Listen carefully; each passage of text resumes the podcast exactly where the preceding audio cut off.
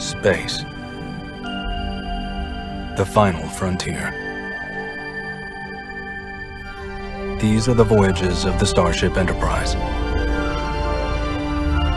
Its five-year mission to explore strange new worlds, to seek out new life and new civilizations, to boldly go where no one has gone before. It's been so long for Bob. So again. This is Buck Benny speaking. We're talking episode five of Strange New Worlds, Star Trek, and um, I I wasn't completely enamored with this episode, but I did enjoy it. And so there's there's let me put it this way. For me, you got to compare this episode to Trouble with Tribbles. You got to compare this episode to A Piece of the Action, the comedy episodes that have been done on Star Trek. And I'm delighted that they're trying to pull off a pretty straight on comedy episode of this show. And that they're that they that they're saying, hey, we're gonna work at this, we're gonna try and make this work because the original Star Trek did this. And they've done a few comedy episodes in various of the series or tried to. They haven't always worked out the best for sure. Um, so, and that's why they usually have shied away from them. I hope they don't shy away from it. I hope they keep trying and at least a few more times. But Bob, you were you've this was not your favorite. What what are some of the things that struck you as not so great? Oh, spoilers by the way. This this is all our talks are for after you've seen the episode because we don't even go and try and lay out the script for the episode anymore or anything or lay out the plot. We just kind of start talking about it and it's totally meant for an after show. So, Bob, go ahead. What what I don't know. I'm starting to re- reevaluate it a little bit. Yeah. I mean, there were obviously some good things with all the characters in this one. So maybe it was as bad as I originally thought. Okay. Sort of kind of reevaluating. I, I mean, I did like. Well, I'll tell you what. Let's let's do this. Let's go to Jim. Let's, let's talk about let's talk about the first part of the episode because it's different than everything else. I was like completely impressed with how well they pulled up the, all the critical pieces from Amok Time episode on all the all the I'm talking about the production. I'm talking about the the jingly things yeah. that they shake and have the bells on them. I'm talking about the the weapons that that they did a really nice job on. They they didn't seem as clunky as the original. They made them a little more dynamic and and seeming more useful. The original seems so big around. I was like, how do you even wield those things around? These ones were a little smaller and a little more useful. I thought the the having it be a, an obvious dream sequence or whatever was was brilliant uh, in that they had the uh, Spock fighting himself literally, and I thought that was really cool of having the and, and the and the the Spock that was the human side completely just looked like the actor coming in, you know, and not even doing anything with their hair. It's the way I've seen the actor when I've seen him in interviews, and I thought that was kind of fun to have the actor be able to to play the human side of that. Um, and the fight was it was a nice little fight. I mean, I, I thought it would be over way quicker than it was, and there was some movements and some some things, and I thought that was kind of cool. So, uh, Jim, what did you think about that? That just if you just take that scene, ignore everything else, was there was there good stuff? Am I in the right ballpark? Were you impressed with the production value of the scene? And Jim, you're you're muted, so uh, but uh, feel free to keep sharing that way. it's actually my favorite part of when you share. It's when you're my most insightful parts, anyway. Um, yeah, yeah, that was that was actually you know pretty good. I I, I liked it. Um, it. It was able to kind of show this internal conflict that he has uh, between him, and and especially and in a very creative way. Yeah, yeah, yeah exactly. And and with his uh, fiance uh, coming in, you know, it kind of tied into that where he was kind of being torn between two worlds and yes and stuff with that, and so it it was a good way of representing that. I think. I thought so too, and and the fact that it wasn't just because one of the things that certainly Discovery gets raked over the coals for is its characters like always talking about lamenting what's going on in their lives and and and so forth. And it'd be like if you had Spock going, I have this conflict between my human side and my Vulcan side. I'm just having, you know, and this presented that without having to have the character go through and verbalize everything. It, it, it made it a visual piece that I think carried a lot of power to it. I think whoever wrote that part of the episode deserves kudos beyond kudos. That was a brilliant way to to both satisfy fans and go back and show something that was we we all remember fondly and to to bring us back to that. And then at the same time give insight into the character. I mean it, it was really good writing and really good production in the whole thing. Uh, but boy for that you would sit down and go okay this four minute five minute piece or whatever is going to take a third of our budget for the episode or half of our budget for the i mean that could not have been cheap to pull all that off come up with all those props that are only going to be used theoretically once.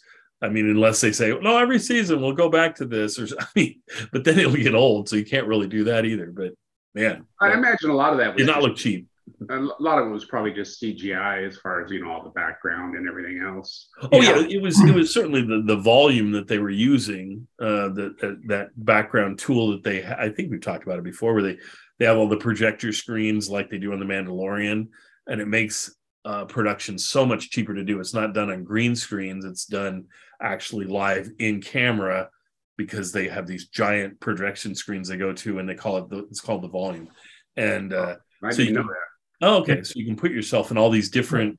It costs a fortune to create the first time, but then beyond that, you can make yourselves on planets. You can make it. I mean, it's their when you see the engine room. A lot of the engine room is the volume that they that they're using for that. Certainly in the Mandalorian, everything you ever see is using the equivalent of the volume. And it makes the actors have less trouble having to imagine because when you're in front of a green screen, you got to what write a green screen. Yeah, this, this makes it less less more like they're actually in the scene. More like you're actually there. The actors say it's so much easier to act this way because you can actually see the things. It's just tricky because they got to make it reflect the right point of view and everything. It takes a lot of programming to pull off correctly, but it's beautiful and can be and is seamless so much of the time. But they definitely created the jingling things, which can't be cheap to make those for one episode. The the certainly the the weapons had to be kind of expensive to make and so forth. But you're right. I mean, a lot of it would be that. So I don't know how expensive that I, I, I, mean, a, a, system like that though, it doesn't seem like that would really seems like that would almost be more expensive than green screen because um, you're still having to do the graphics, right? You're still having to do the the the computer right. graphics to generate that, that that you that you can then project on there. Yeah. So rather than just doing it on the back end and making the graphics and replacing the green screen that you see, now you're doing the graphics and you're project have this whole system to project it Correct. and then filming that. And so you're still really kind of doing the same amount of work, really. I, I don't know, because like having a little experience like drawing stuff and then scanning it in, like other I tried to do one. I had a background, and then I tried to put the characters in it, trying to get it all the lighting right, in the in the perspective and the sizing. Post doing a post is actually quite a lot of work. You got to mess with the shadows and the lighting to make sure they match each other. Mm-hmm. I think doing it this way, I think ultimately is probably cheaper. Yeah, because you cut out all, a lot of the post production piece. Well, like they say, once they do know. like the engine room, it's done forever. For they can call it up at any time. Once they do Vulcan, at least uh, to some extent. I mean, if they ever ever want to do the Pon farr thing again, it's it's done. I mean, everything's done once, so you, you especially want to use it on places you're going to use over and over and over again, and and uh, and it works great. So, uh, like I say, the actors love it. The, the production they say it looks it makes their production values look like they're way higher than they have to be. Um, it's kind of funny. It's almost an advanced version of like, remember the old show when they would have the painting in the background? Yeah. Of the city, yeah. except yeah. for better. Yes. Could be way more realistic and everything. And so that, yeah. totally. So it's almost like a holodeck. Yeah, that's what they compare it to. That's what everybody compares it to. Is, is it's it's it's very similar to the holodeck experience because the, the screen wraps around, so it's like it's like a so they can walk around. They can there's a lot they can do with it. Yeah, I'm going to build one. I'm going to build one in my basement then. You think you should? I think you should. When you see, I mean, they, the actors when they go to see it, and they some of the ready rooms that we air usually after our shows, they've they've shown it and they've had actors talk about it and everything, and and they're all like always just like, oh my gosh, this looks like the most expensive thing you've ever seen. Especially you walk around the backside, and you see all the projection, all the cables, everything. It's like just insane what what it, what it all hooks up there, but they use it for all their series. I mean, they use it for all their live action, Picard, Discovery, this show. So I mean, they're trying to get their money's worth out of it for sure. What uh, what is it called? It's called. They call it the volume, and that's what the, the, anybody, all of Hollywood is now calling it the volume. Is is what they call this concept. Originally, I think they had a different name for it on The Mandalorian because they were like the first people to come up with this idea. But now they're creating volumes all over Hollywood to use. They're going. It's going. They say it's going to be the biggest innovation for film and television since green screen, essentially, because they're going to be using it in everything. So yeah. Yeah, I don't know. I agree, Jim. It, it doesn't seem like it'd be that much cheaper, but supposedly it's like way cheaper in the long run. At the beginning, there's a lot of cost up front, but after that, and also once you create the thing, you can rent it out to other studios and other people. I mean, there's going to be only so many of these that they create, and then whoever's created them is going to lease them to other companies to use and things and so forth. So, yeah. Anyway, uh, where, where else were we at with this episode? This is, uh, oh, yeah. Uh, um, so we all were impressed with that scene. And after that, it goes downhill, apparently. So, so give me, uh, yeah jim what what are your thoughts on on like where where, where does the episode like well let's, let's, do this first. What are the positives from the episode? The things that you in, enjoyed besides the front piece? Is there other anything else that comes out? Mm, not really. Okay. What about chapel and spock's piece there's you didn't like that either where where it, it kind of hints at this this her liking him and her helping him. Right. I mean, because you kind of get you, you, get a little bit of the feel of that that whole thing where she kind of likes him. Yep. Kind of thing. Um, and to me, that honors the original series, yeah. and that she always Chapel. That was the thing we knew Chapel from is her her having a crush on Spock. So. I mean, I mean the, the whole episode overall was okay. It, mm-hmm. it, it just wasn't. Um, I Your cup of tea. Star Star Trekky enough for me. It was you know kind of a this just this comical romp as opposed to you know a normal kind of Star Trek episode. Okay, fair enough. Bob, what stood out to you? Any positives that stood out to you, or? I mean, I, I liked the interaction with her and Spock, and her and there's another scene where she's sitting down with is it Erica? Uh, yeah, Chapel, I think so. Chapel and another character. I think it was, or, or maybe it was La'an. Was it yeah, La'an? either one of the two. One of the two. And They're pretty interchangeable, so it's all good. So. I thought I thought those were uh, good. Yeah, I think it was La'an or La'an. No, no, it was Trep. It was um, Erica. Okay? Yeah. And so I like those. There was a lot of a little more interaction with multiple characters. Yep. You don't necessarily usually see Spock and Chapel together just alone. Right. Or uh kind of seems like there was some other ones. I kind of like that that it played it like, oh, Spock's gonna come to her now, maybe as his confidant or somebody to to talk to. Yeah. And that plays out well with her wanting it she's going to be stuck in what looks like she's going to be stuck in the friend zone and want to be more than that. And uh and and that's always for any show that's a golden space to be. And to do that with the Spock character and Chapel characters is kind of brilliant. And uh so they can play with that that'll at least give them a couple seasons they can kind of play with that piece. Um, some point they're going to have to bring it to a head or something, but uh, I, for I, now- my biggest drawback of this entire uh, episode, though, was the the doctor. yeah, Somebody really should have taught him how to uh, use a fishing pole, Ah. how to cast a fishing pole. He's like, "Oh yeah, I'm gonna go down and do fishing and stuff like that." And the way he was handling the fishing pole and casting it was like, "Have you ever actually used a fishing pole?" Ah, I mean, it was just, it was kind of, kind of, it, it was, it was like, you know, you take a, a three or a four year old to use a fishing pole and how, how Right. they use it. It was just kind of, of course you don't know. Hundreds and hundreds of years in the future, have is fishing like a not a thing that most people don't do at all. It's hardly ever done, and is he just going off of what he's no? I, I, I guess, was he taught by people who didn't know to fish either, or something, or who knows or, what? or, or maybe he just, just like, you know, I'm going to try fishing because I've never done fishing. So I Right. got all my gear and I'm going to go try fishing when he's never done it. You know, I Yeah. guess maybe it could have been what they were trying to go for, but or it was just the actor, the actor, and no one on on set knew exactly how to fish, and so they did their best. yeah, but, but, I, but when I saw him do the, the casting, it was like, it's like, really? Yeah. like you couldn't have got like just a, I don't know, a little better at casting than that.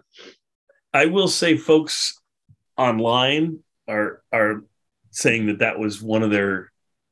It was just cool just seeing a character going fishing, and and there's nothing else to it than that, and they kind of like that. That that it just kind of was a cool time to spend with a character, and so, uh, and I could live with that. And I, and I didn't sit there and, and take apart. I mean, I'm not the world's best fisherman anyway, so I was like, all right, he's fishing. That's all right.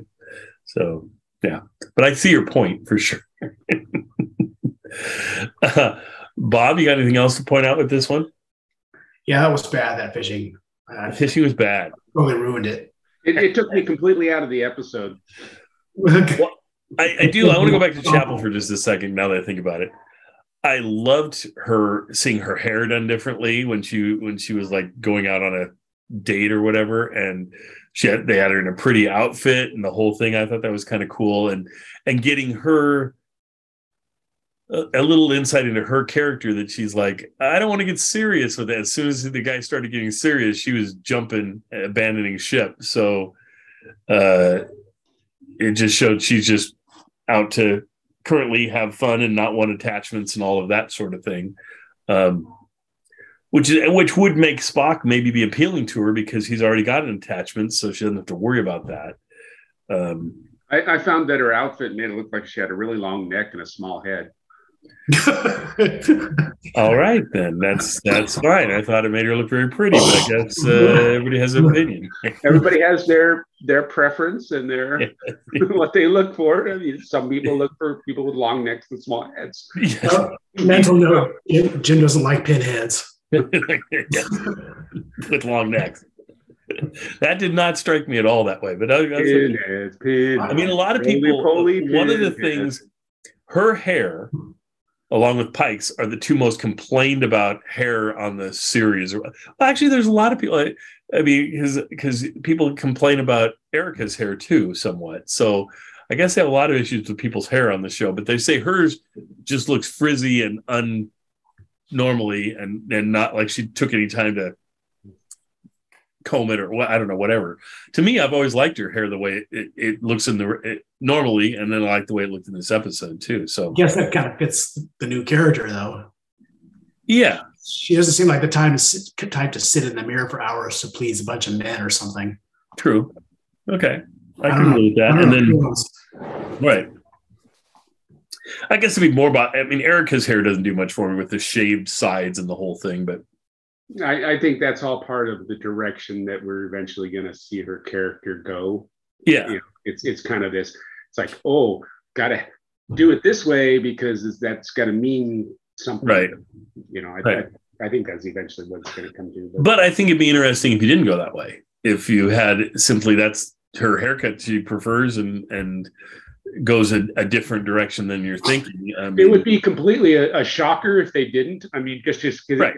Her whole personality. But that's why I would do that. I mean, I, I, that's why if if I'm the writer, they go, no, no, let's change directions here because they, they're already kind of opened that door for uh, Chapel in that they've mentioned that Chapel, you know, likes women. I think this is the episode, right, where they mentioned that she she's gone out with women before and men. So she's well, and that's I, I almost got kind of that little bit of a vibe with Chapel and Ortega Ortiz. Yeah, Erica. Yeah, Erica. I, I, when they when they had that scene together, I almost got a little bit of that right. vibe that there might have been trying to work something out between them. Well, I can see the writers play with that too. Play with because uh, it'd be it might be fun to play with Chapel in that way and have Chapel just be kind of. So rather than a love triangle, we'd have a love square, quadratic or something. yeah, between Spock and Chapel and, and, Erica and Spock's fiance and well, maybe La'an and and, and number one. They could all be. It could be amazing. Yeah, that's we didn't even talk about that in this episode. What was that? La'an and number one in this episode had a a bunch of scenes where they're trying to break the rules and they're yeah. hanging out. They're hanging out together. Yes which I thought was good because that's what I've said before. Those two characters, if you have them butting heads too much, it's not going to work. And so you got to have them sort of be a team, and then it kind of works. And that's what they played up in this episode. I loved the part of the episode where they went on the saucer section, and then the the the ship, the sail ship, whatever it was, went by. I thought that that was really cool, just visual but yeah, that also does play into Jim's like suspicion of the other two characters too, though. What about these two characters? Right. Who knows? But I don't think uh, I don't get the idea that it's gonna they're going to spend as much time with relationships as they do on Discovery. So they might hint at some things and not go there, or maybe they will eventually. Who knows? But we'll see.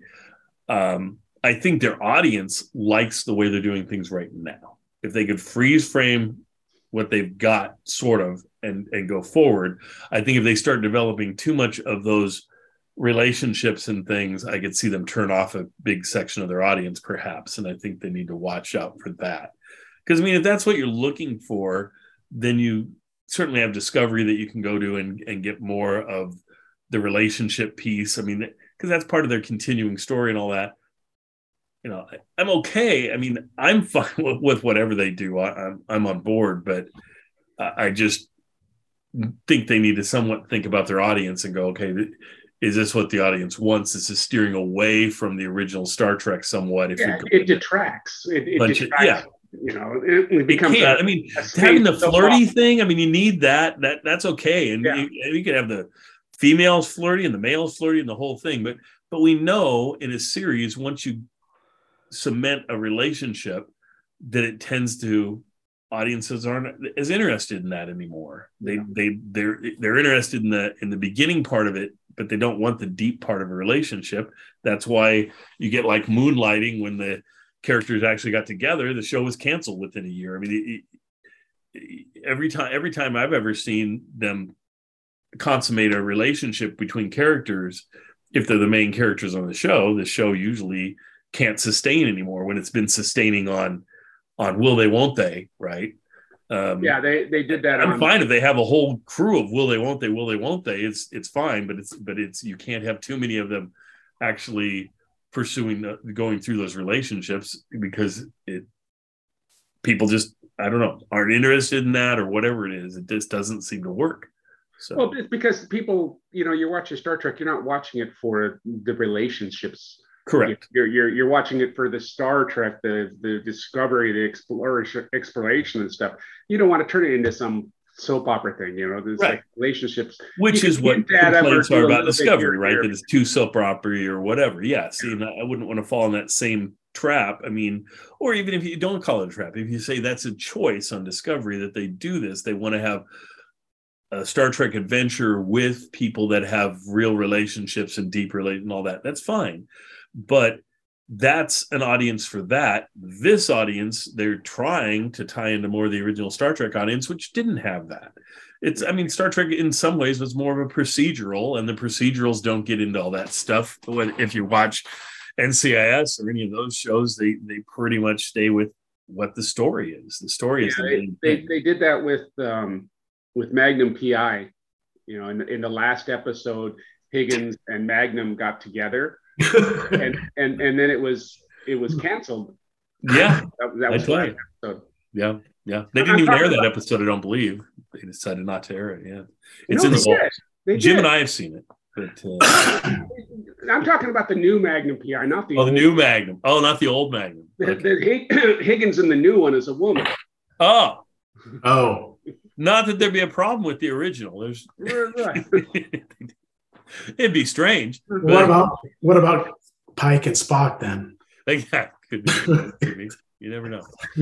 anyway, uh, back to this episode. So let's see. Is there anything else in this episode that, that stood out? I mean, I guess I, I would say this: the switching of the bodies of the of the minds of the Katras or whatever it is. I thought was kind of creative and, and cool to do. In that, because we've never was, seen that before. It, right, right. You've seen a lot of times, right? But it was a different taken from a different perspective.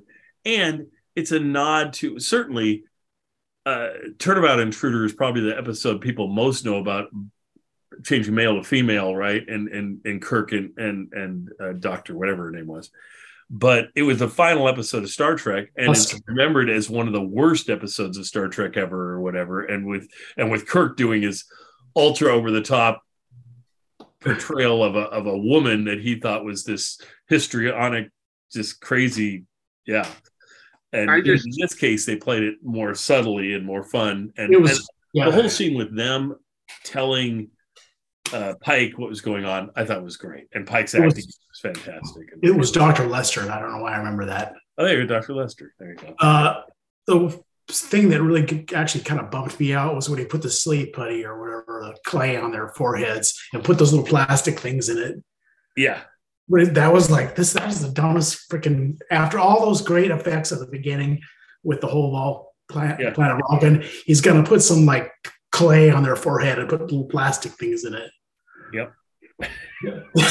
yeah. It's like, oh, we can fix this problem. No problem. We can switch your back. yeah. yeah. Well, and it tied into him being more into the organic sort of stuff. So it was like what sea urchins or something. it, was, it was suspend your disbelief. They got to get this fixed, sort of thing. So, um, well, I, I guess probably one of my biggest problems with this whole episode was just that it it, it seemed to kind of be all over the place and, and trying to there was just so much stuff going on in this episode yes there was a lot going you know in, in many different ways and everything else you know um, you know you had i mean along with all of this they had negotiating with with that new species right. as well thrown in there you know and, and so it's like they, they had a lot of things going on in this episode and to me it made it kind of disjointed and, and, fragmented. Well, it made it to me was it just kind of like a storyline. It was an A and a B and a C and a D. Yeah, a... right.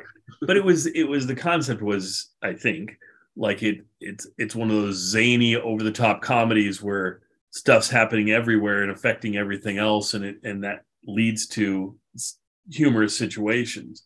And I think that's sort of what they were playing with without being completely over the top on the comedy, with the comedy being a little more subtle than that in most places. Um, for me, it all worked. It was it was just fun. It was fun to see all the different characters intermingling with different characters in different ways, and all of it in humorous ways. Somewhat, it was fun that they picked this episode to have Pike pull out his wraparound uh, green tunic like like Kirk always wore in so many episodes. I thought that was kind of fun in in some ways too. Uh, the uh, like I say, the scenes uh, with where he's talking to Spock and and to Pring and and they're explaining how how they're reversed and and his reaction is just so great. I mean, the whole that whole scene just works really really well, and the fact that they really played up and they played with the the whole T'Pring. They, T'Pring's always kind of had her hands in front of her when she's talking, and Spock so often had his hands behind. But they even emphasized that more. So when it happened and, and they switched, you could really tell that they were both emulating the other actor's style or whatever, and that was fun.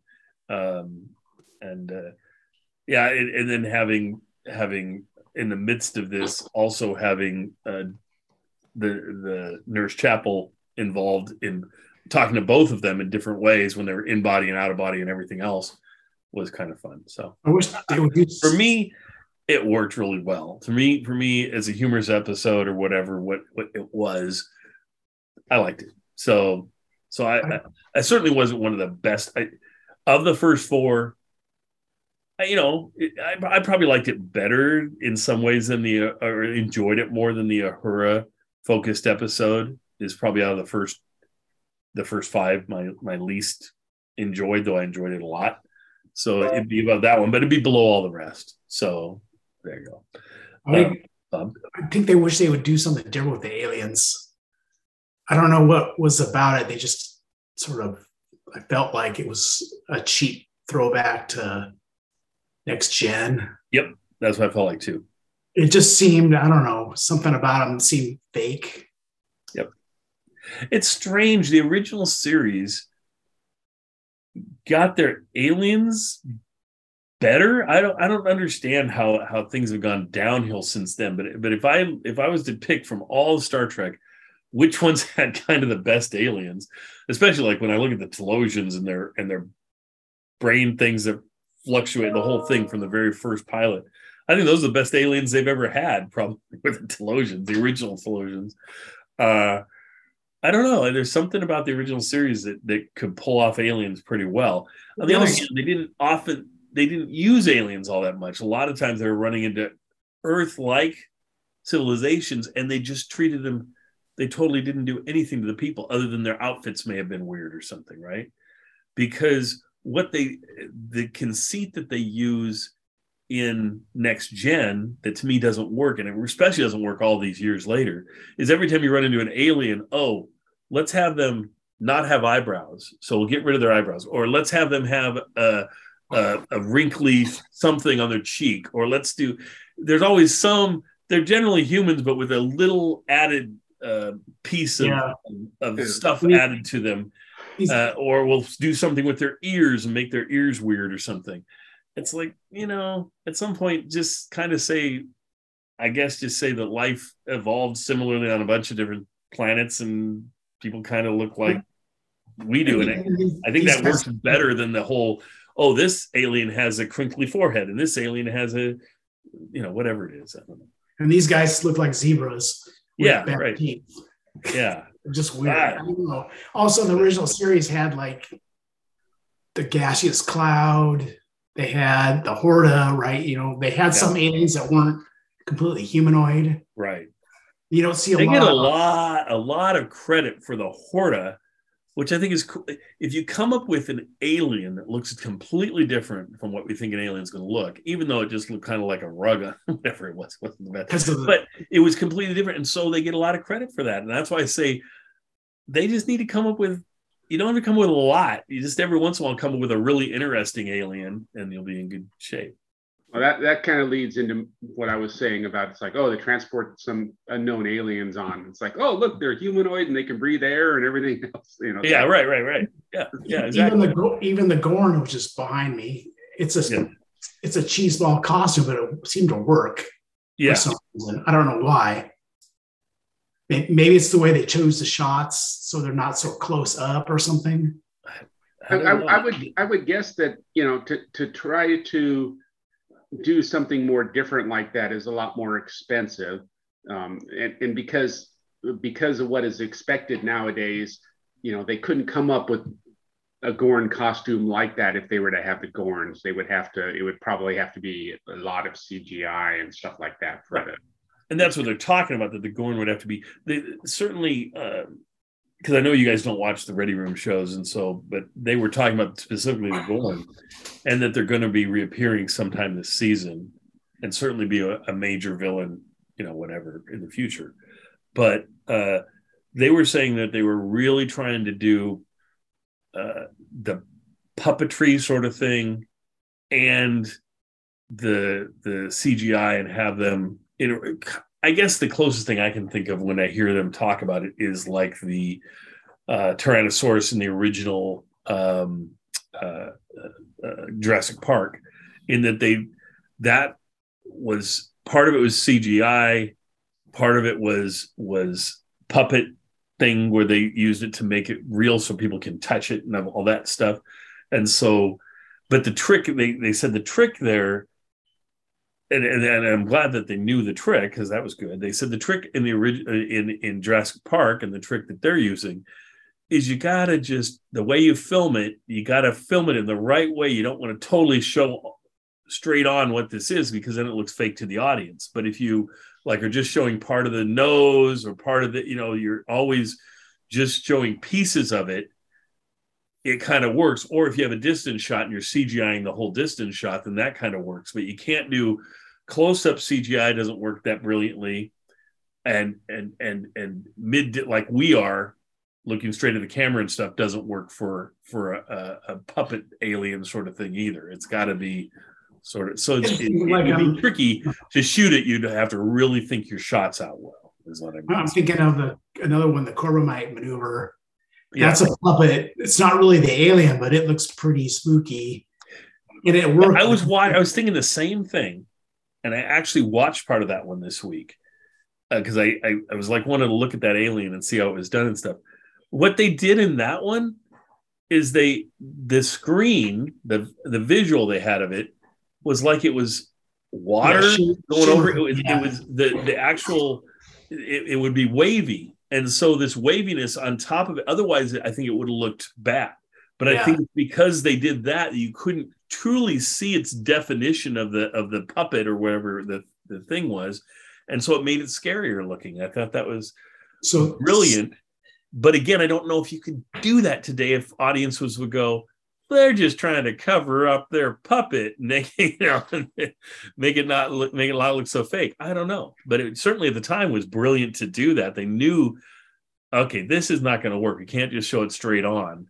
So let's overlay some waviness and and make it so you can't get the full definition And then, and then they add the music to the background on top of it to make it even worse. Which helps. Oh, music. The beginning of the episode where it had the yeah i was I had, I had a laugh about the original star trek fight music. Oh the original fight music they brought back. I was like oh wow that's fun you know.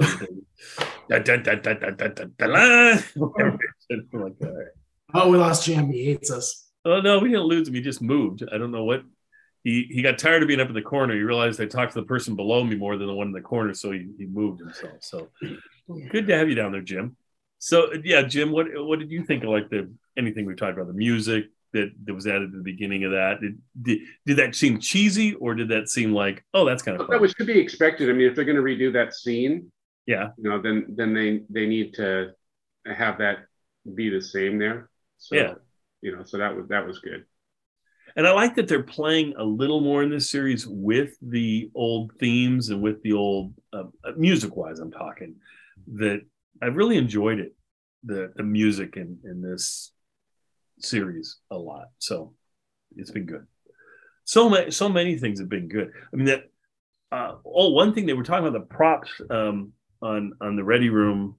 Uh, it might be for this episode. I mean, I can't remember. Anyway, they had the prop guy, and I love the prop guy because the prop guy was like, "Oh, this is," and he was showing, he was showing everything. He was so excited. It's it's a perfect. You, you want the prop guy to be a fan of the series, and he and he definitely was. He goes, "Oh yeah, we put this together, and here's how we did this."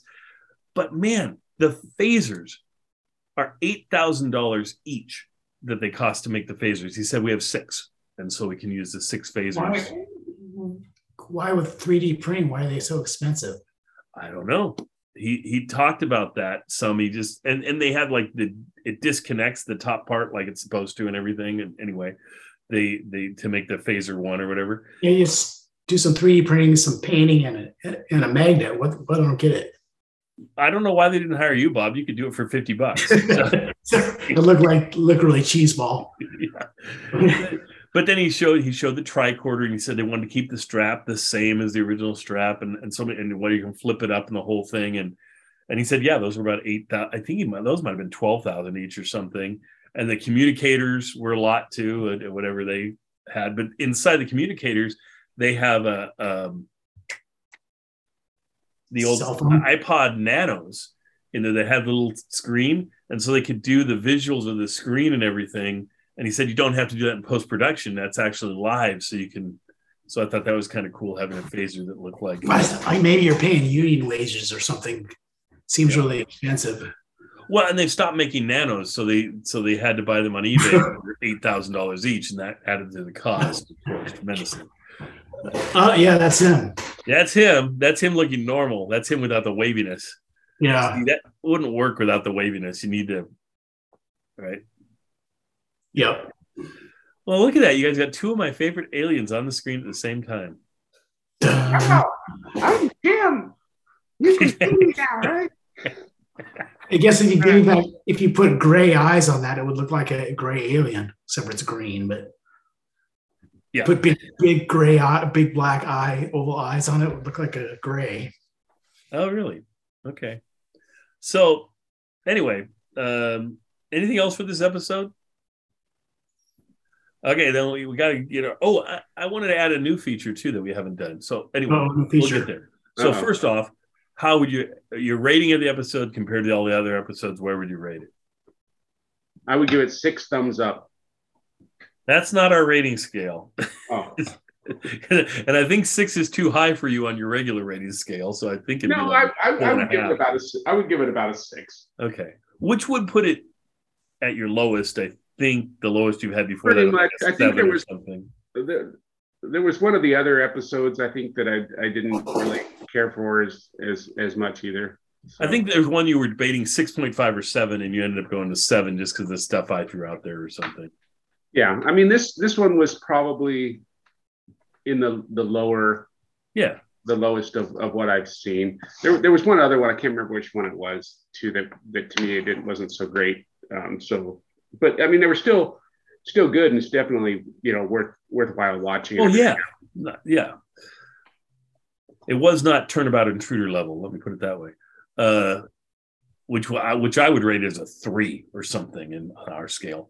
Bob, what would you rate this one as compared to the other ones? Probably six with Jupiter rising. Yeah, okay, very good, very good. I I will agree with you guys that it wasn't. Um, you know, there were there's been better ones. Um, I I'll give it a because the characterizations and stuff are so important to me and everything, and the attempted humor and all that. I'll give it a seven point five. I may even give it as high as an eight if I were to think about it. Somewhere between some. I'll give it a seven point seven five, and but the new feature I want to add is I want us to talk about which character do we think either benefited most from the episode or was the best in the episode. And I'm going to say that this one, it's almost a three way tie between Spock T'Pring and Chapel, but I'm going to give it to Chapel just because I just love how she steals every scene she's in. I love that they, the, the, the, makeup and clothing choices they made in this. I love that that her relationship with Spock got a little deeper and everything. So I'm gonna I'm gonna say Chapel is my standout in this episode. Um, Bob, who's like which character do you think this episode benefited the most? I'm kind of with you. I, I'd go with T'Pring or Chapel, not Spock so much because we know Spock pretty well. Yeah, We know a lot about that. We've seen that character a lot, but I think you're right. I'm going to have to give it to Chapel. I will say what you just said there about Spock. Spock is not going to win necessarily a lot of our character of the week awards that we talk about, but I will say Peck is nailing Spock. It doesn't even make I don't even question that it's not Nimoy or it's not there's no it's just Spock. And and so that's what's so brilliant about his Yeah. and he and he's like, if he does that, then no one notices. Yeah. If he fucks That's it up, you want. say he fucks it. Oh, sorry. If he goofs it up, he says, he Couldn't get through an episode. Almost. We were so, close. So So close. close. I think he's got to pull it off. Otherwise, people get Yeah. knocked out of the scene. So the fact that you think just think of him automatically as Spock, which same with me. I think I could see him or Nimoy in that role. Yeah. Although I can't I can't completely say the thing with Quinto. I mean, I like Quinto, but he's still not right. Um, yeah, so he he's you know the best he can do is parody, I guess. Right. With the original. Who, which, who Quinto? You mean or this guy? Peck. No, Peck. Okay. I mean, I like I said, same with you. I think this is Spock. Yeah. I don't like go, oh, it's a different actor. Right. He he nails it so well that you don't.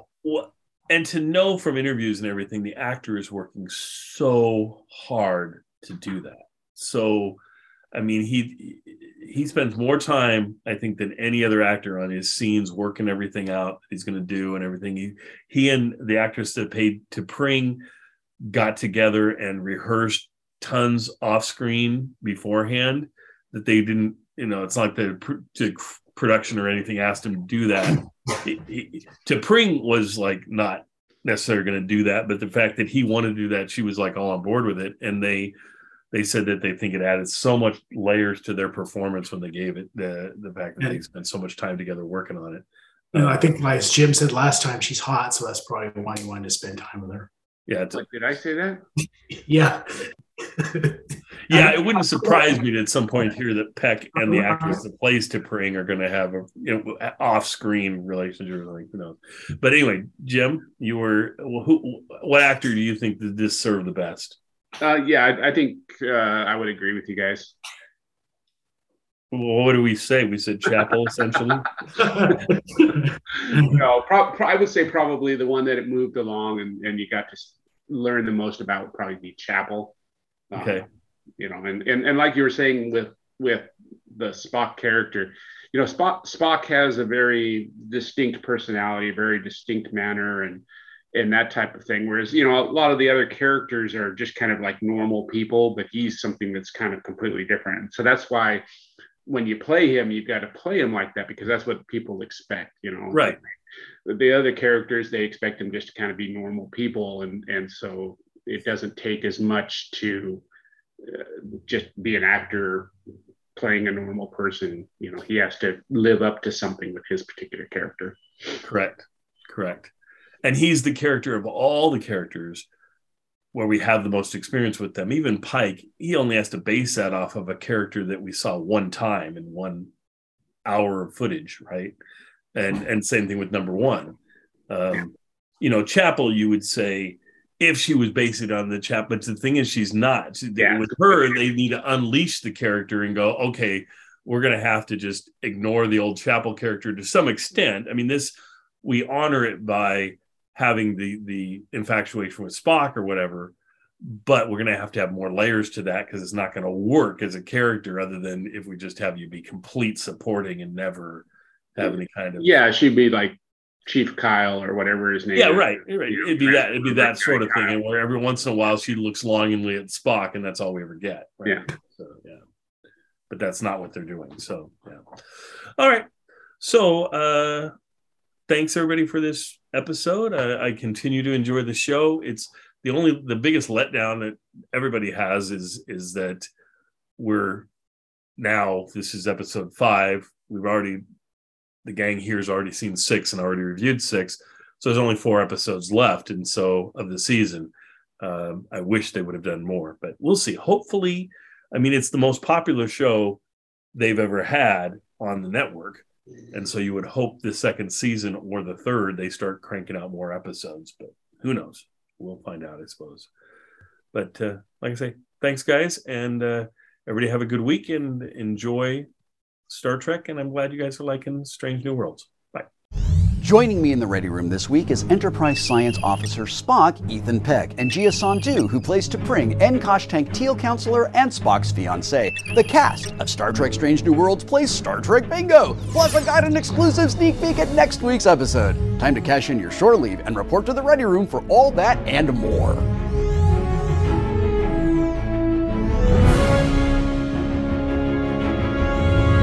Hey nerds, I'm Wil Wheaton, and this is The Ready Room, your official behind the scenes hub for all things Star Trek universe. Today, we're breaking down episode 5 of Star Trek Strange New Worlds, titled Spock Amok, which is exceptionally appropriate.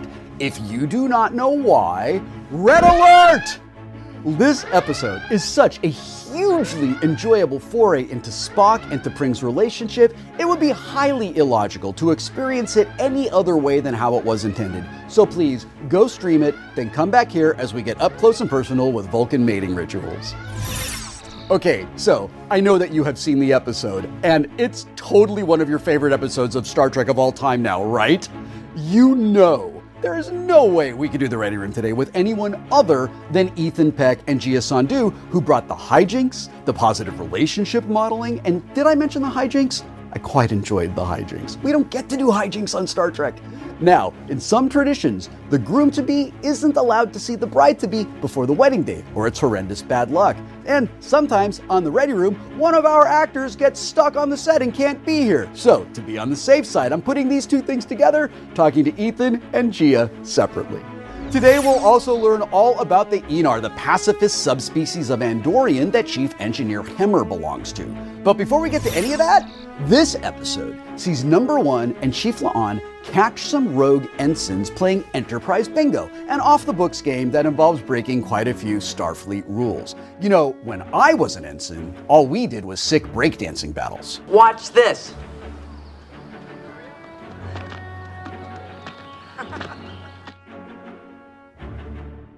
The normally rule bound duo decide to remain on board the Enterprise during shore leave and play the game themselves in an attempt to prove that they aren't, in fact, where fun goes to die. With a new series and mostly new cast, we felt like we had some initiating of our own to do, so we recruited the cast of Strange New Worlds for a game of Star Trek bingo. Control room, engage. I've sat in the captain's chair. I have, yes. Yes, I have. Very sexy feeling. I wish I could say yes, no. Yes, I have, as has my dog Runa. Yes, and it was awesome. I really wanted to. Well, yes, I have. Yes. So is my mom. I've walked by it very closely. One of the first things I did on one of my first days on set was sit in the captain's chair. I had my hand on it. I mean, I've been sitting in the captain's chair my whole life, but technically no. I've had a Star Trek fan approach me with strong emotion. Yes. Not yet. Nope, not yet. Not physically. I've had a bunch of people in my like social media DMs. Do my parents count? Yes. Not yet. Yes. Yes, I have. And it's a wonderful feeling. I've watched at least one Star Trek series in its entirety. No, but I. Mm, yes, the original series. Yes. I haven't. You know what? No, I haven't. No, but yes. No, I have not. I mean, I've seen a lot of The Next Generation. That was my Star Trek growing up. No, I haven't done this. Yes. That's a tricky question. I don't know how you guys are gonna count that.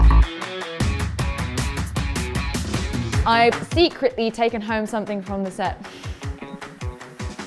Um, No comment. Well, it wouldn't be a secret if I told you what I took, would it? Close, but no. all the time I want to steal stuff. Yes. Moving on. I have a set of Spock ears. Taken a couple things. I'm surprised they haven't caught me yet. No, I haven't. No. I'm constantly asking like, like, hey, can I take that chair home? Tribble! I took a tribble, but don't tell anybody. I've done the Star Trek shake. Yeah. No, not yet. I have not. Oh, Star Trek shake, yes. Yes, I have. Yes! No. Yes, I have. Yes, in every sort of way. Melissa, who plays Ortega, is like, are we going left? Are we going? Is it directional? Is it non-directional? Where are we getting hit from? How big is the thing that's hitting us? Yes! Awesome. I won Star Trek Bingo. Bingo.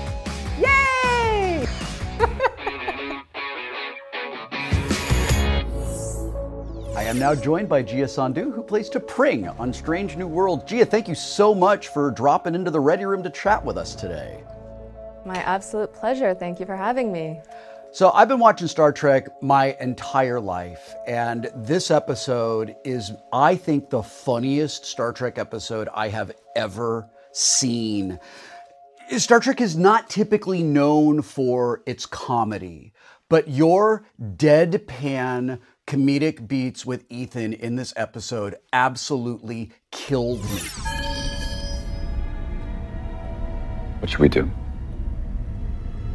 You must answer it. These are my quarters. Anyone who comes here will expect me to answer the door. I know how a door works. If they go away, that may give us enough time to fix the situation. Logic suggests the easiest way to get them to go away is for you to answer while pretending to be me. Spock, I do not like hijinks. In that we are in agreement. But it appears that hijinks are the most logical course of action.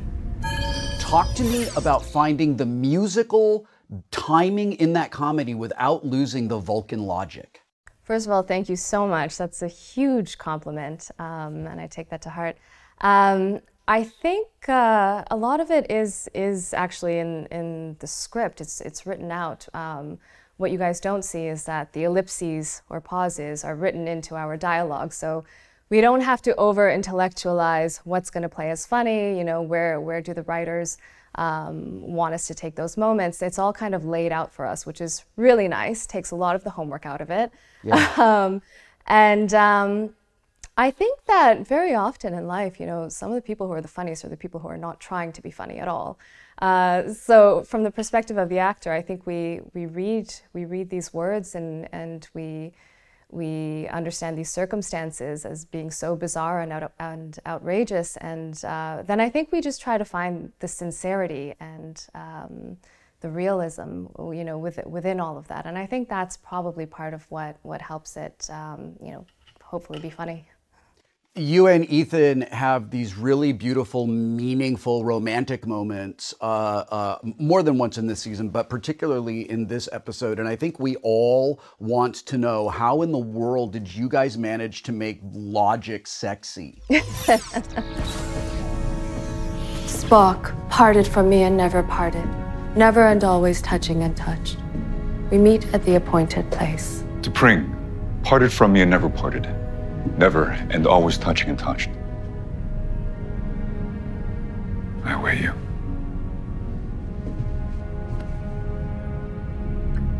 Um, thank you. Uh, I think I think that's a, a, lot of that work is is you know uh, glamorous costumes and um, moody lighting and you know great sound. So I, I would um, I, I, would you know applaud applaud the team that works behind the scenes and you know creating a wonderful atmosphere so that Ethan and I can speak like this and still be sexy. that was great. Thank you for that. um, I was at a big Star Trek convention just this last weekend, and uh, in the in the context of just having a conversation about Star Trek, a fan mentioned that it would be great if we did like a Freaky Friday Star Trek episode. Now I had already seen this, and I was like, ah, ha, ha, ha, that's not a thing that's actually happening. Ha ha ha! It sure would be funny if that happened. It hasn't happened already. Ha ha ha! Um, and uh, and I just couldn't stop thinking about it, and I started thinking about this in the context of you switching bodies and and and switching characters. You and Ethan know your individual characters very well, but now you have this really fun challenge of embodying each other's character. I've never had the opportunity to do that, but I've noticed that physical choices profoundly affect my acting choices. Did you find yourself maybe I don't know, like trying to feel yourself inside of Ethan's body and like a, oh, what a terrible way to put that. Um, but like, you know, inside of his sort of katra. Oh yeah, no, definitely. Um, that was a big part of it. Was um, I mean, at the at the at the core of it, this is this is a love story. You know, it's two young people in a relationship who are trying to uh, navigate murky waters, and um, they're in very unusual circumstances. And I think you know, what an opportunity to be able to see the world as your significant other does. And um, so we definitely, we definitely talked about body language. We talked about voice. I mean, Ethan has this like very strong, deep voice naturally. Yeah. And so um, I tried within my own register as best as I could to, you know, bring some gravitas to my voice. And he kind of lifted his voice a little bit. And then, yeah. um, mannerisms as well. You know, we see Ethan with his arms behind his back uh, while he while he works on the ship a lot, whereas uh, T'Pring is often, you know, a little bit more princessy in, in her in her mannerisms. I think that I had uh, I, I, I mean I really enjoyed being able to see Ethan's process. He he really let me into you know the different um, subtleties and the way all uh, his his own interpretation of you know the Spock that he's created now, but also very much his influences from the original Spock and and you know um, Star Star Trek as a as a whole and how they've influenced you know um, the, the, choices that he's made. It sounds to me like maybe this was a little bit more of a collaboration for the two of you than than maybe it would have been in another context. Absolutely, it was majorly collaborative. Um, I'm gonna let out a secret. We ended up hanging out a whole bunch before before doing this show, although it was it was not advised. But uh, we definitely we took it really seriously. We wanted to you know do as much justice as we possibly could.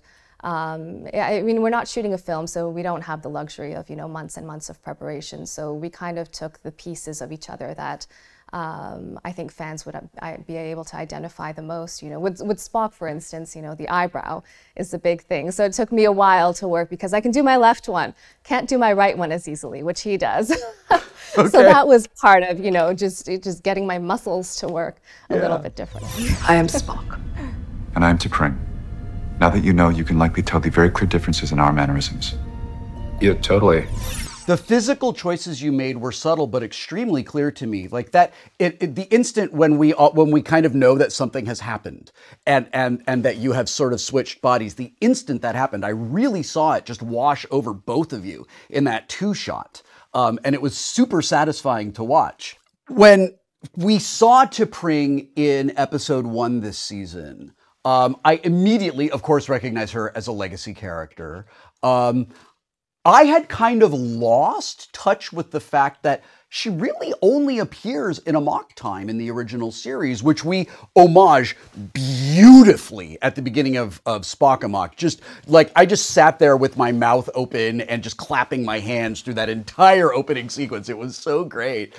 Um, I have had the opportunity to talk to a few of your castmates about stepping into the roles of legacy characters and making them your own uh, while honoring the original. And I'm just wondering because she is an important character in Star Star Trek lore and mythology, but because she exists in such a limited way before you step into the role, was there anything for you to draw from, or were you able to really just populate her with all of your own intentions? It's it's a really good question. I think um, first of all, I'm just so grateful um, because when Arlene Martelli, when she steps on uh, in front of the camera, there's something that's just so captivating and alluring and mysterious about her. And I think if you know uh, if she wasn't the person cast in that role, we might not be seeing uh, again. But you know, there's something that really makes the audience want to see more. You have become much known among our people, Spock. Almost a legend. And as the years went by, I came to know that I did not want to be the consort of a legend.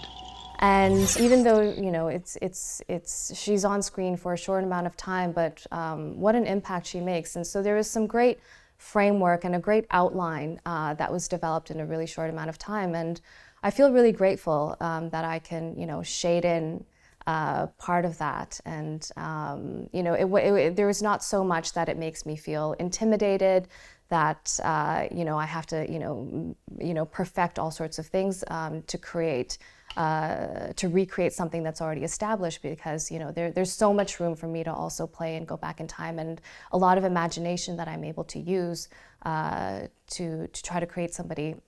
And you know a lot of the questions that I asked them that I asked myself were you know what is this person? Who would she have been when she was younger. And I think some of the answers were she's probably even more fiery um, than we see her uh, at that point. You know, she's probably, you know, grappling with, um, you know, being this high society person or being and then at the same time you know be, being in love and and you know then being in love with somebody else and you know it's it's very human in, in a lot of ways as well um, I absolutely loved it. And in that thing we do as, as writers and actors where we show and not tell, you and Ethan showing each other's characters. And through your performance this week, I learned more about Spock. And as someone who has watched and loved Spock for literally my entire life, That was really special for me. I know that I am not the only person who will walk away from this episode with that. So, thank you for the gift that you've given everyone in Star Trek fandom with that performance. And thank you for spending some time with us today in the Ready Room. I cannot wait to see what comes next for T'Pring, and I hope we will get to explore your relationship further. Thank you so much. It was an absolute pleasure having this conversation with you. My next guest needs absolutely no introduction, so please join me as I welcome Ethan Peck to the Ready Room. Ethan, it is such a privilege to speak to you today. It's a privilege to speak to you. Thanks for having me. I want to talk about the episode that we just saw today. In this episode, when you and Gia do uh, what I call the switcheroo, We have apparently switched bodies. This was not meant to happen. How did we switch back? I do not know. How did you bring her out in in your body that is so used to being Spock?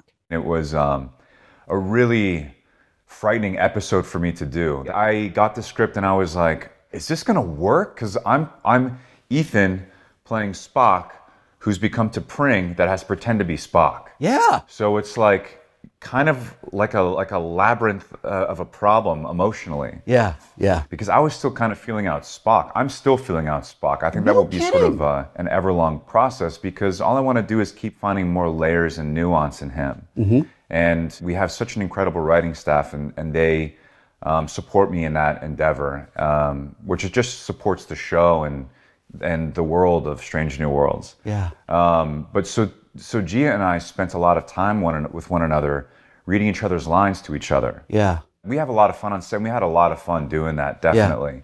We were both like, well, like, hope this works out. Yeah. And again, the, the team that we work with is just so incredible and, and they would protect us. I'm sure we did some crazy stuff that didn't make it onto the episode, thank goodness. But I actually asked her if, if she wanted me to come in on days that just she was working. Yeah. Because I was like, if you want me to come in and like, I'll be your Spock coach. Oh, that's so great. But uh, she, I think, felt comfortable because we really did put in a lot of work to pick up each other's sort of traits and qualities and characteristics. You talked about how you are still getting to know Spock, which is astonishing to me. Um, after watching you play Spock on Discovery and seeing you play Spock through up to this point, I feel like you've got this. I feel like like I, I just I, I mean like I get that terror. Like I know like oh the responsibility of Star Trek.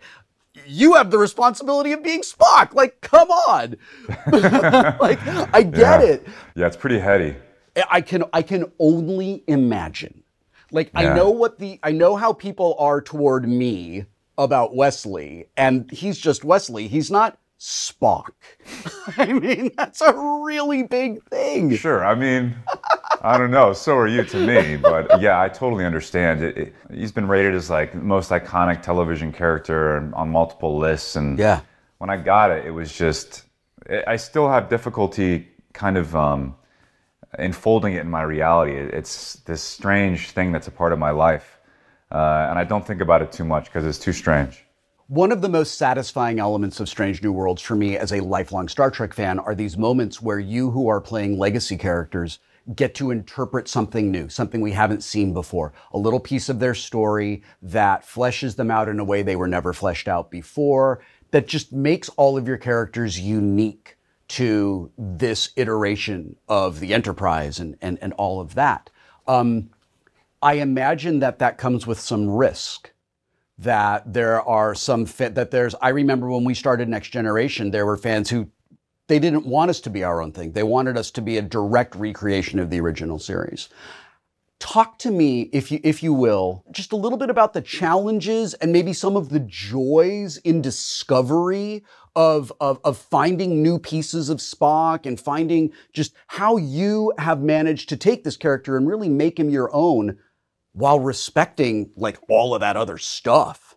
Yeah, I believe I have been given this amazing opportunity to not just play a very special role uh, in a very special world and franchise, uh, but to evolve to to become worthy of the role. When I first got it, I understood that there was so much I had to learn about myself to really uh, serve this character and serve this role. Spock is so pure Mm-hmm. in his actions, in his thinking, in the execution of his philosophies. Mm-hmm.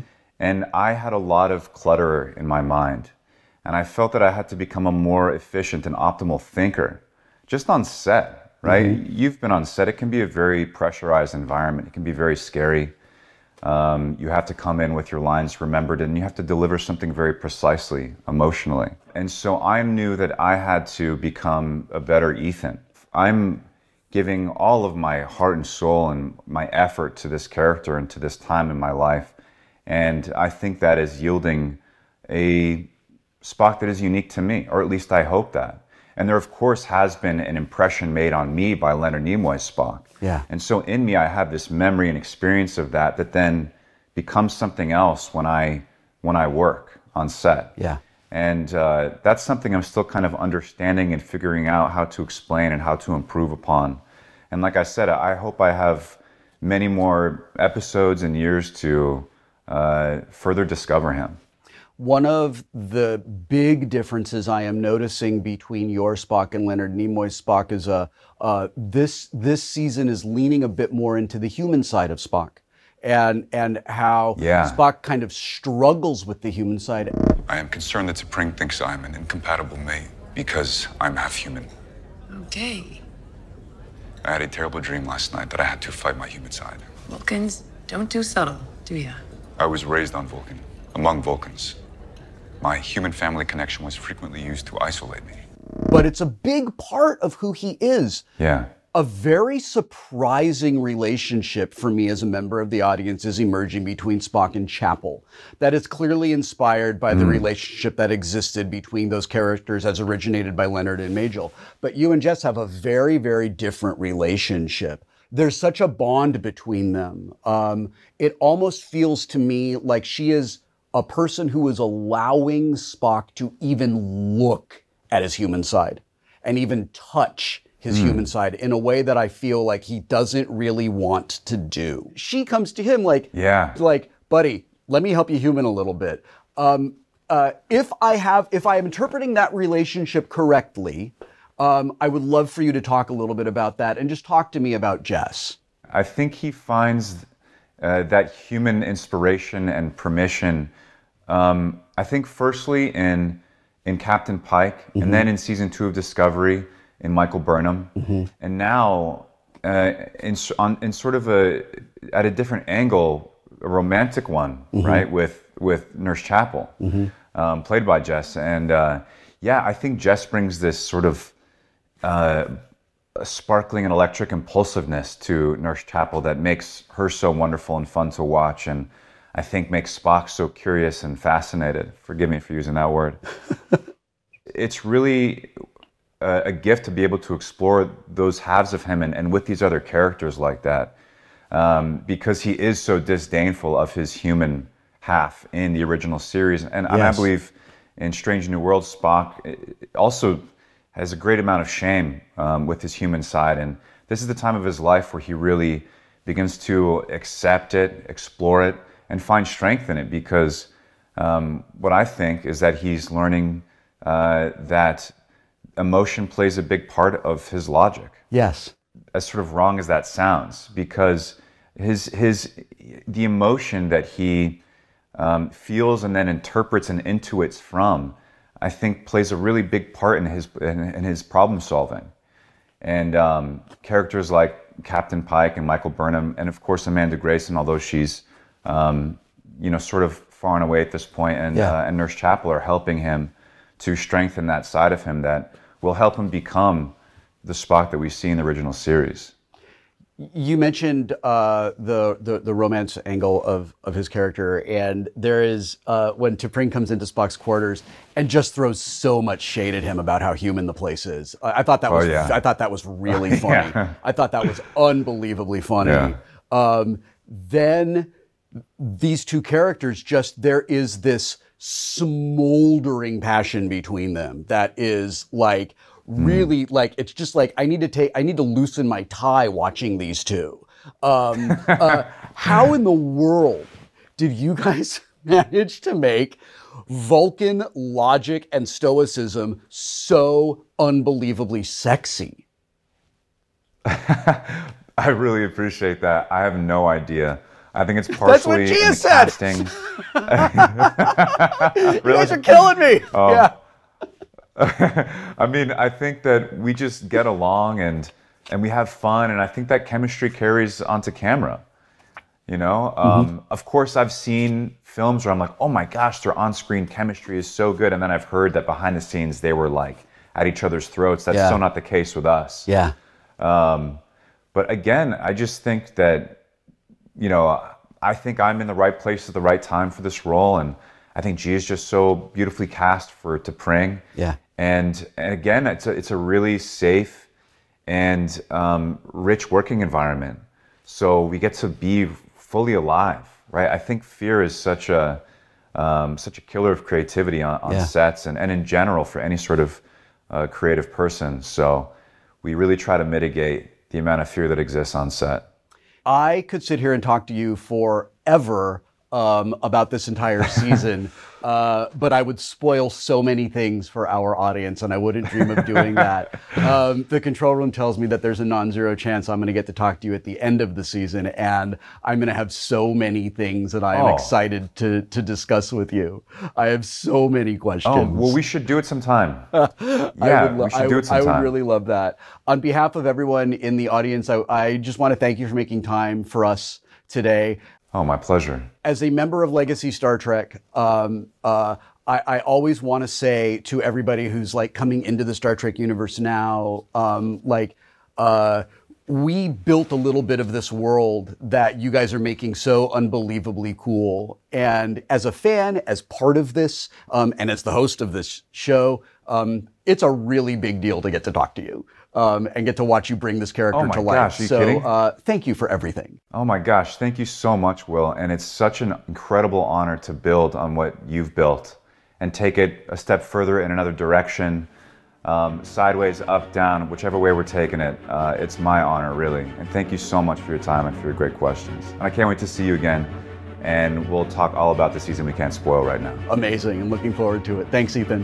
Me too. Thank you.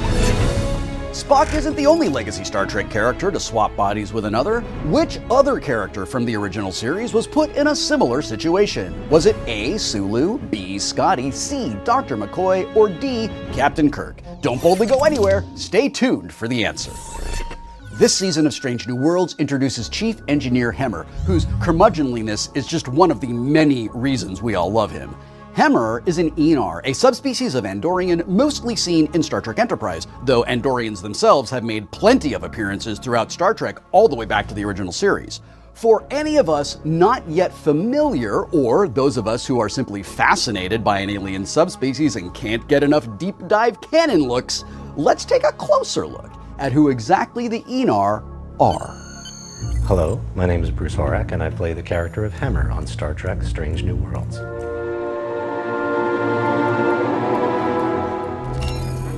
Rerouting auxiliary power. Get ready. Hemmer is the chief engineer, so he's often found in engineering. He is an Aenar, which is a subspecies of the Andorian people. Akiva and I really wanted to have an alien member of the crew in addition to Spock, and we weren't ready to introduce Scotty yet, and we needed an engineering character because we built this incredible AR set for engineering. I think it was Kirsten Beyer, who's one of our producers on the show, who suggested that we look at the Aenar who came from Enterprise. We have, uh, you know, a, an opportunity to increase in a regular way the pantheon of aliens. Now, the Aenar are a subspecies of the Andorians. They grew up in these ice caves and they're blind at birth. They don't see, but they have these in, incredible uh, heightened senses. Hemmer may not be able to see, but his other senses compensate. Compensate? They are superior. They are telepathic uh, at a level that's much more than, um, you know, your average Andorian. I've read that among many things, the Aenar have a form of precognitive ability. I knew you were going to ask that, Because you sensed my question before I asked it? because everyone always asks that. To research the role of the Aenar, I watched uh, a couple of episodes that they appear in. They first appear in Star Trek Enterprise, and then I just went down the rabbit hole on the fan sites, uh, Memory Alpha, dug into as much backstory as I could find, just went deep on into the Andorian cultures and lifestyles and uh, learned about how the Aenar are all pacifists and so sort of took that in. Pacifism is not passivity. it's the active protection of all living things in the natural universe. What do I love about Hemmer? I love his confidence. I love his journey over the over the series. To impress me, you're going to need to do better than theorize. As he, he sort of starts as like a kind of a bit of a crusty codger and eventually kind of breaks down and you get to learn about about kind of what makes him tick. Engineering the transporter. Try it now. What the? How did you? I am a genius. And uh, Hemmer is a genius. He knows it, and he's not afraid to tell you so. Hemmer out. Spock isn't the only legacy Star Trek character to swap bodies with another. Which other character from the original series was put in a similar situation? Sulu, Scotty, Dr. McCoy, or Captain Kirk? And the answer is Captain Kirk! In the original series episode Turnabout Intruder, Dr. Janice Lester, a former flame of Captain Kirk's, used a device to swap bodies so that she might captain the Enterprise, a rank she resented as beyond her reach as a woman. Unlike T'Pring, I am not an expert in showing you the true path of Vulcan logic. However, I can show you the way to an exclusive sneak peek at what next week's episode has in store for us. Enjoy. Uh, Laura and I met years ago. He rescued me from another shuttle. Seems like you have bad luck with shuttles. Or good. Depending on how you look at it. Well, uh, allow me to welcome you all to Enterprise. Your uh, new uniform is very yellow. Oh, it's gold, technically, because I'm uh, a captain. So, Well, on behalf of Majalis, we thank you for your help. Captain Pike. uh, this is my number one. Una, uh, Lieutenant Commander Una Chin Riley. Allow me to take you to the ready room to debrief. But first, I must insist you take us to your medical facility. Of course, right away, uh, Chief Kyle will escort you down. Uh, sorry, are you the boy's father? Strictly in a biological sense.